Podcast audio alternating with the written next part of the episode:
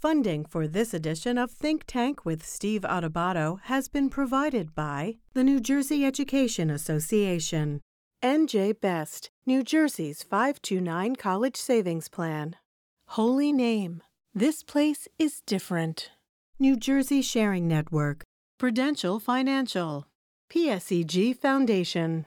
The Healthcare Foundation of New Jersey. Wells Fargo. And by NJM Insurance Group, serving New Jersey's drivers, homeowners, and business owners for more than 100 years. Promotional support provided by the New Jersey Business and Industry Association and by New Jersey Monthly, the magazine of the Garden State, available at newsstands.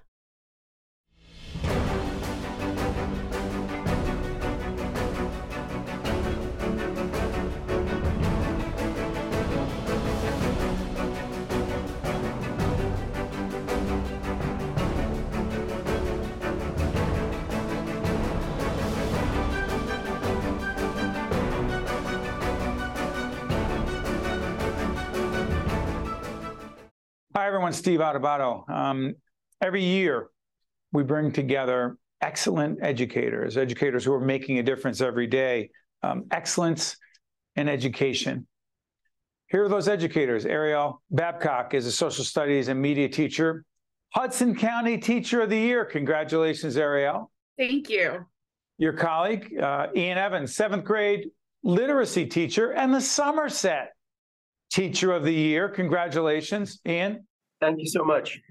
And finally, Martha Hickson, high school librarian in the 2022 National Coalition Against Censorship Outstanding Librarian. Congratulations, Martha. Okay. Wait, uh, Martha, you act like you didn't know that. No, I knew it. I knew it. I just haven't heard it in a while. It sounds pretty good. Thank you all for joining us, uh, talking about excellence in education. Ariel, let me ask you this define what excellence in teaching and education looks like in 2023? I that's a great question. 2023 is really important because excellence in teaching really involves getting to know your students and the world that they're growing up in today. We're preparing students not for jobs and careers in a world that you grew up in or even I grew up in. We're preparing our students to grow up in tomorrow's future. Um, so it's important that we teach the students about relevant skills that they're going to be using today and in the future. Along those lines, Ian, let me ask you this. And Martha, you've faced a whole range of uh, you and your colleagues, uh, librarians in schools, incredible challenges. The book banning efforts on the part of some, censorship on for others. We'll get to that in a moment. But Ian, from your perspective, promoting social justice and equity what does it really mean to you, and how does it play itself out in your teaching? So what I'm thinking about when I'm thinking about social justice and equity is, you know, as a literacy teacher, and, and librarians can speak to this too, just like who students see as being readers and writers, right? So like the idea of representation matters. The idea that, you know, I need books by Black authors about Black topics. I need books by LGBTQ authors about LGBTQ topics.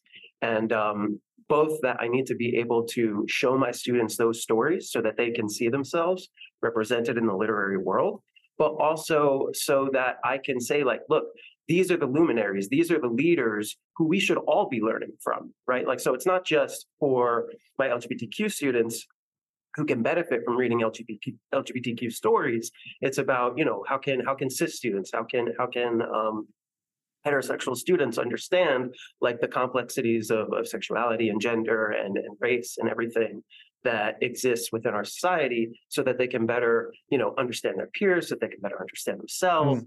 and um, so that they can see that these are topics worth talking about and that need to be talked about. So martha in listening to your colleague and listening to ian here's the question that, that, that obviously cries out to be asked. Ian's talking about getting access to literature that matters and let's call some of that very relevant but controversial in the eyes of some. So some people say, you know what? I don't want you teaching that. I don't want you involved in critical race theory. I don't want you in promoting or putting out there, forget about promoting, exposing students to sex education related material regarding the LGBTQ plus community. Get that book out of there. Get that literature out of there. You say what to that, Martha? Well, I say, uh, as a librarian, uh, a library is a center for voluntary inquiry. Uh, that means the users of a library get to choose what they want to read. And as Ian was saying, he was sort of singing from the librarian's hymnal. Uh, a librarian seeks to build a diverse collection that represents their community. So I can understand if an individual reader or even the parent of an individual reader doesn't want to read a particular book. And that's their prerogative. They don't have to read it.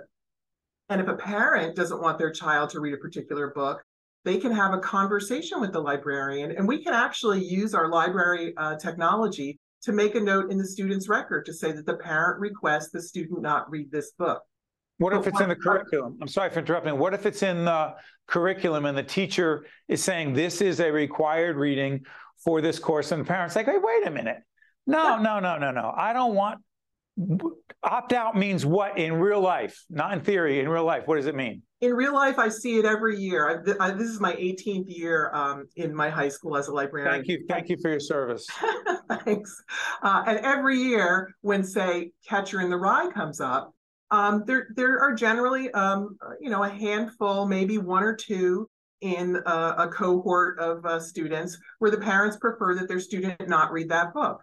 And in that case, they don't read that book. They are given an alternate assignment um, that they can read a, a, another novel alongside uh, their class. So it's all about communication uh, from the parent's point of view. Rather than marching into a board meeting with a posse to string up uh, a teacher or librarian, have a conversation and we can probably reach a compromise that achieves both our goals. Before I go to back to Ariel, Martha, help us on this. Um, you have been called by some or pornographer, a pedophile. You've had threatening letters, emails. Okay, usually people hide behind things, so I'm not sure if they identify themselves. And you are worried on some level about personal safety. Is that fair? That's fair. Ariel, is that what educators and librarians signed up for? Oh, it's definitely not. What we signed up for was helping kids learn the skills to think and come up with their own thoughts. I think there's a big misconception that teachers and librarians are teaching our young people what to think when really is the goal is we're helping them learn how to think, how to come up with their own opinions. And that's why it's so important to expose them to texts at of, of different topics, of different themes, because that's how you develop your own opinions. That's why you're not parroting what adults are saying. You're coming up with your own thoughts and your own beliefs. Part of what we do in and our broadcast tied to our colleagues in public broadcasting is to try to get through the clutter, the noise, the disinformation, and have a real conversation about facts. How dare we? So, that being said, for those who argue, hold on, uh, Mr. Evans, you are uh, promoting an LGBTQ plus agenda. Further, we are asking five, six, seven, eight year olds, are you a boy or a girl? You don't have to identify either way. You could pick what you want um, and say you're neither, non binary, whatever. And that some will argue, please respond to this, Ian, that it's premature in many cases, inappropriate in others, because it's not the role of the schools. And Governor Ron DeSantis is one of the most outspoken on this. That's not your place. Obviously, I'm not saying that. The argument is it's not your place, Mr. Evans. It is mine as a parent. You say what? So, when I'm thinking about that argument, right, one of the things that I think about is how, you know, we're talking about the facts. So, what the facts kind of show is that, you know, already as young as three, kids start understanding things about themselves, about their sexuality, about their about their gender identity, about who they are. Three people, yeah, three. Um, so when I'm thinking about, you know, it, there's this misconception that like we're exposing them to something and like so they might not, not have the language or words to define it but like that idea of like oh i'm different right? And and that i don't quite know how i'm different but like the part of living and part of figuring out who you are is figuring out like how that is and how you want to how would you like other people to refer to you? How would you how how can other people kind of honor you in this world right? And so when i think about like particularly in the literacy perspective when we're talking about things like the access of books right? Um you know when people can see that there are nb authors non-binary authors that exist or trans authors that exist and who are writing stories for young people right? The idea is that like wow like there's someone like me who's doing this right? Like that's the beauty of representation right? It's the idea it's not so it's the idea of like i'm not alone. Like there's other people like me who are doing this thing. And so like i think that sometimes the misconception is like that concept that there's some sort of agenda um like some sort of ulterior motive or some sort of like exposure thing that, like this wouldn't be happening if it weren't the case but the truth of the matter is is that um, you know trans people, non-binary people have existed for decades, for centuries, right? Um, and okay. you know, if we're thinking about two-spirit folks, or if we're thinking about you know other communities that have broader understandings of gender and gender identity. Um, Ian, I'm going to cut you off because uh, one of the things I don't have the luxury of is more time. So I'm going to get back to. I'm going to I promise I'll come back to you. So, so Martha, help us understand something in light of what Ian's saying. Disinformation, misinformation, confusion and also the role of the media in all this, where is the place for the school librarian in helping young students gain the critical thinking skills to be able to figure out hey, wait a minute. Um, January 6th, a demonstration and a protest, peaceful? I heard that somewhere, but I'm looking at something that doesn't comport with that. Point being, how the heck do we teach younger people through our schools, through librarian community, books, uh, et cetera, and our curriculum teachers? Well, Steve, people are going to think that I paid you to ask that question because it's the perfect question for a librarian. Well, I don't know uh, the answer. I, I don't know how you break through it. Well, I am proud to say that New Jersey just became the first state in the union to require K to 12 information literacy instruction. Uh, so, starting with kindergarten, going all the way through graduation, that will be part of the curriculum, and librarians are at the heart of it. I'll tell you what I do. Uh, in fact, I commented to your producer that I've been teaching all day. I was working with. Yeah, you've been talking to Georgette, which is why I've got such a great information. what did you tell her? So please share that with us. Sure. I was telling her I was teaching all day, working with sophomores uh, on their research projects, and one of the things that I teach students is a very simple strategy. Anybody can use it. It's called SIFT. S I F T. S-I-F-T, go ahead. Yeah, it stands for when you encounter new information, stop. Don't engage with the information until you I investigate the source. Is it a source you know and trust? If not, F, find better coverage. And always T, trace the claims back to the original context because context matters it's that kind of thing, those simple strategies that we can give kids to go out into the world and be more intelligent consumers of information. So I'm thinking about this, Ariel, as a, a teacher of social studies and media. When you're listening to your colleague, when you listen to Martha around this issue, you think what? I am doing very similar things in both my social studies and my media literacy classes. So I teach social studies classes to high school students and media literacy to seventh and eighth grade.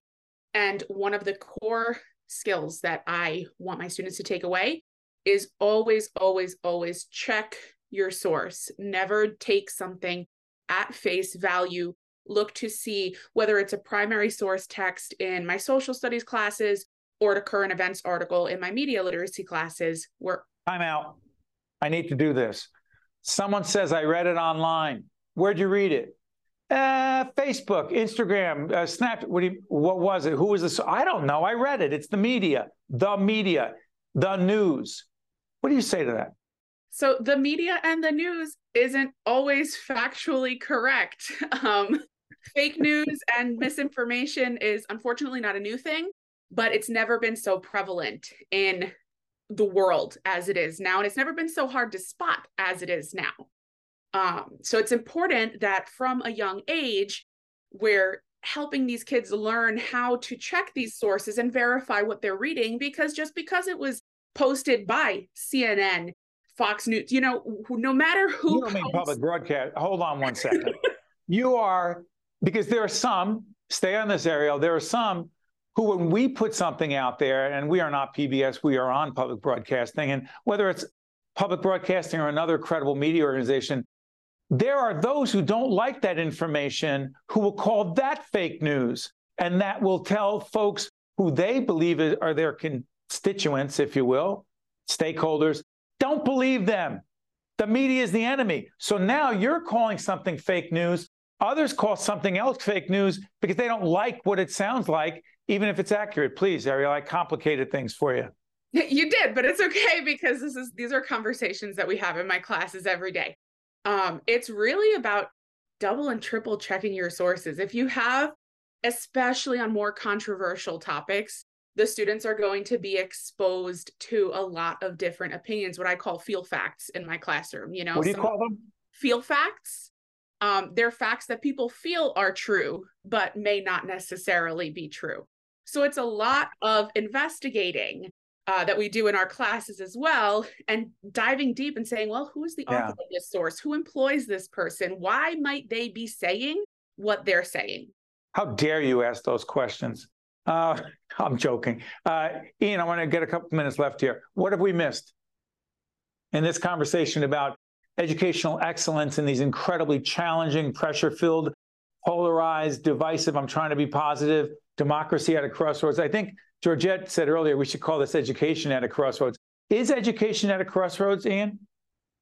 Um, I think, you know, if we're thinking about what we miss, I think the one thing that we're kind of missing is that human element, right? So, like, we've been talking a lot about uh, sort of the, these larger conversations that are happening, but, you know, oftentimes on the local level, it's really like teachers want the best for their students, parents want the best for their kids. And, like, that's the common ground that we can all sort of agree on. And then, you know, where the conversation happens is like, how can we best achieve that? And I think it's important to kind of recognize, you know, when we're talking about excellence in education, that really like 99.9% of the time, like that relationship and everything about it, like works phenomenally well, right? And and so excellent teachers are those teachers who are the ones who are able to kind of like make those connections with kids, make those connections with communities, make those connections. So it's the division, the divisiveness is not something that is sometimes actually real. It's just kind of something that is uh, blown up. Let me just say this. Um, first, I wish I had more time. We don't, but I'm going to say this to you. As the parent of a seventh grader in the public schools, uh, I cannot cannot thank you and all the other public school educators for making a difference, for engaging in excellence. I'm not saying it's easy. I'm not saying it sometimes it's not controversial, but the vast, vast, vast majority of time, my wife and I are, are really thrilled with uh, the education that our daughter is getting, and it's largely because of the teachers and the librarians she comes across. And also, I want to thank the folks at the New Jersey Education Association uh, who have supported our efforts to identify um, teachers, educators who engage in excellence. Ariel, Ian, Martha, thank you so much. We appreciate it. Thanks so much. You could say goodbye. Bye. thank you. They're used to being in control. we'll be right back after this. To watch more Think Tank with Steve Adubato, find us online and follow us on social media. Hello, I'm Dr. Luke Ironman, a family medicine specialist at Holy Name. When was your last visit to your primary care doctor? Throughout the pandemic, many patients have put off their annual physicals and screenings but preventative healthcare is critical for early detection of illnesses and to avoid future health problems. Your doctor can also help you develop a wellness plan to achieve your personal health goals. Your health can't wait. Be proactive and talk to your primary care doctor today about scheduling your annual physical. I am alive today thanks to my kidney donor. I am traveling and more active than ever before. I'm alive today thanks to my heart donor. I'm full of energy and back singing in my church choir. I'm alive today thanks to my lung donor. I'm breathing easy and I'm enjoying life's precious moments. There are about 4,000 people in New Jersey waiting for a life saving transplant. Donation needs diversity. For more information or to become an organ and tissue donor, visit njsharingnetwork.org. So you are breaking up with me? Well, yeah. Please do not tell me it is the policy puffin.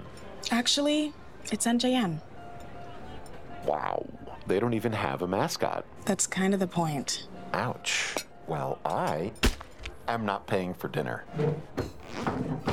Well, I'm saving money with NJM, so that's fine. This year, upgrade to NJM and see how much you could save. Unbelievable. No jingles or mascots, just great insurance. NJM. Get a quote today. We're now joined by Betsy Ginsburg, Executive Director of the Garden State Coalition of Schools. Betsy, great to have you with us. Thank you. I'm going to put up the website for the organization. Tell everyone what your organization is because I believe it's a volunteer organization. Uh, no, it's not vol- well. It is, I should say, I'm the only paid, full-time paid employee. It is a coalition of 100 public school districts from all over Right. New Jersey. They're all volunteers. They are all volunteers. Yes, our members, um, our member districts are represented by superintendents and board members. Uh, superintendents obviously are paid in that capacity. Board members are volunteers at all times. And the mission is? And the mission is uh, advocacy, uh, equal access to education for all children. You know, well, there's so many issues we can talk about, and we will talk about school funding in just a moment. Mental, there's a mental health crisis with our kids. There's no doubt about it. And the schools are at the cross section of all that because our kids spend so much time in schools.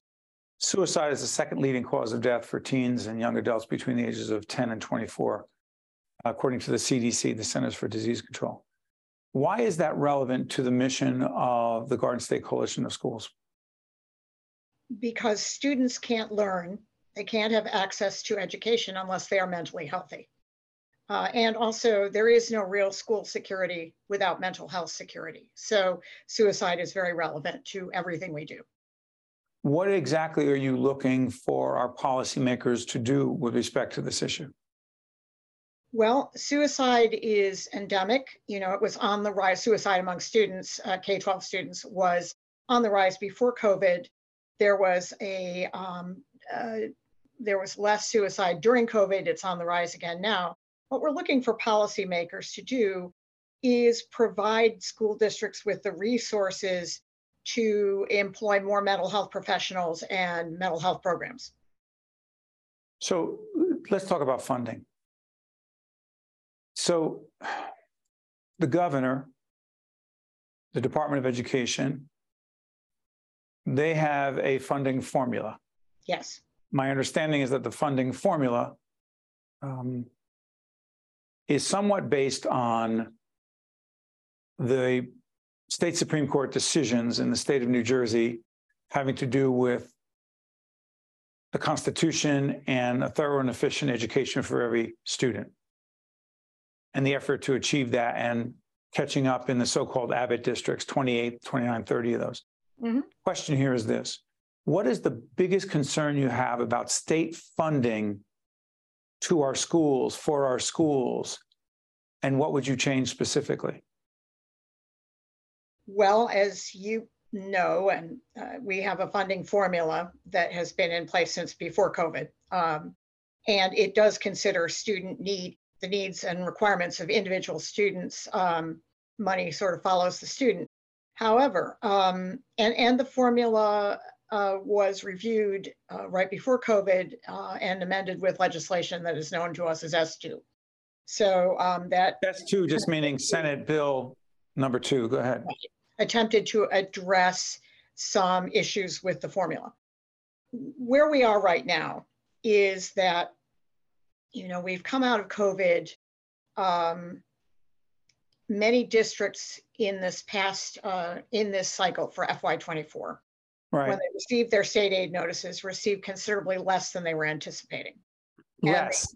Less. Why'd they anticipate more? Well, the way the formula, the way S2 amended the formula was that districts that had been receiving a category of aid called adjustment aid, um, which was supposed to have been phased out after several years of the One formula. second, Betsy. I'm gonna, I'm gonna avoid going into, no disrespect, but the, the, a lot No, of the weeds. okay. But, but here's the deal. As I understand it, disproportionately suburban districts, school districts, are concerned and are angry on some level about the state funding formula to our schools because they think they're getting the shaft. They do. Um, and I think right now that's complicated by inflation, which is driving all our costs up, Clearly. and um, you know, inflation driven particularly in the area of healthcare and fuel costs. But what do they want to change about the formula? Right? What, what exactly do they want to change about the formula? They just want more money? Well, they want um, either more money in specific aid categories, uh, like transportation, or they want um, the ability to have waivers, which allows you to raise taxes more than the 2% cap. So, for example, The 2% cap on local governments, you can't spend more than 2% more you than you spend. more than budget last year. 2% from the local tax levy. Right, go ahead, I'm sorry. And so say your transportation costs have gone up 18%. And that certainly doesn't fit within the 2% cap. What might help districts is to be allowed to raise um, funds in excess by some amount of that 2% cap to accommodate just that kind of fluctuation. Right. So, in the time we have left, I'm curious about this. To what degree do you believe, Betsy, that Governor Murphy understands the message that your organization is sending about the school funding formula? A and B is willing to re examine it and make certain adjustments? I think that the governor's office uh, understands what the most recent problems have been. Um, they have not made any statement on making adjustments. I think probably they're waiting to get through this budget cycle first. Hmm. But we're Which hoping, ends on June 30th, just so we know we're taping toward the end of April. What, what Betsy's talking about is the bud- budget cycle has to be done by July 1st with a new budget. Go ahead, I'm sorry. um, and what worries us is that you have the budget cycle, which ends June 30th. Then you have summer, where not much happens legislatively. Then you go into fall and it's campaign season because everybody's up for reelection except the governor. So we're worried that the issues that have come up with the formula most recently um, won't really be addressed before districts go into their budgeting cycle for FY25. We're running out of time. So what does that mean? That means that the problems that uh, many districts had this year um, of receiving considerably less aid than they expected um, might recur uh, because nothing will have been done. Betsy Ginsburg, Executive Director of um, Garden State Coalition for Schools On. Thank you so much for joining us. Thank you. You got it. I'm Steve Adubato. We'll see you next time. Think Tank with Steve Adubato has been a production of the Caucus Educational Corporation. Funding has been provided by the New Jersey Education Association, NJ Best, Holy Name, New Jersey Sharing Network, Prudential Financial, PSEG Foundation, the Healthcare Foundation of New Jersey, Wells Fargo, and by NJM Insurance Group. Promotional support provided by the New Jersey Business and Industry Association and by New Jersey Monthly.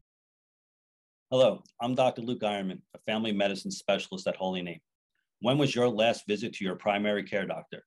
Throughout the pandemic, many patients have put off their annual physicals and screenings, but preventative healthcare is critical for early detection of illnesses and to avoid future health problems. Your doctor can also help you develop a wellness plan to achieve your personal health goals. Your health can't wait. Be proactive and talk to your primary care doctor today about scheduling your annual physical.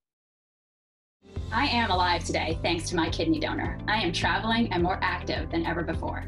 I'm alive today thanks to my heart donor. I'm full of energy and back singing in my church choir. I'm alive today thanks to my lung donor. I'm breathing easy and I'm enjoying life's precious moments. There are about 4,000 people in New Jersey waiting for a life-saving transplant. Donation needs diversity. For more information or to become an organ and tissue donor, visit njsharingnetwork.org. So you are breaking up with me. Oh, yeah. Please do not tell me it is the policy puffin. Actually, it's NJM. Wow. They don't even have a mascot. That's kind of the point. Ouch. Well, I am not paying for dinner. Well, I'm saving money with NJM, so that's fine. This year, upgrade to NJM and see how much you could save. No jingles or mascots, just great insurance. NJM. Get a quote today.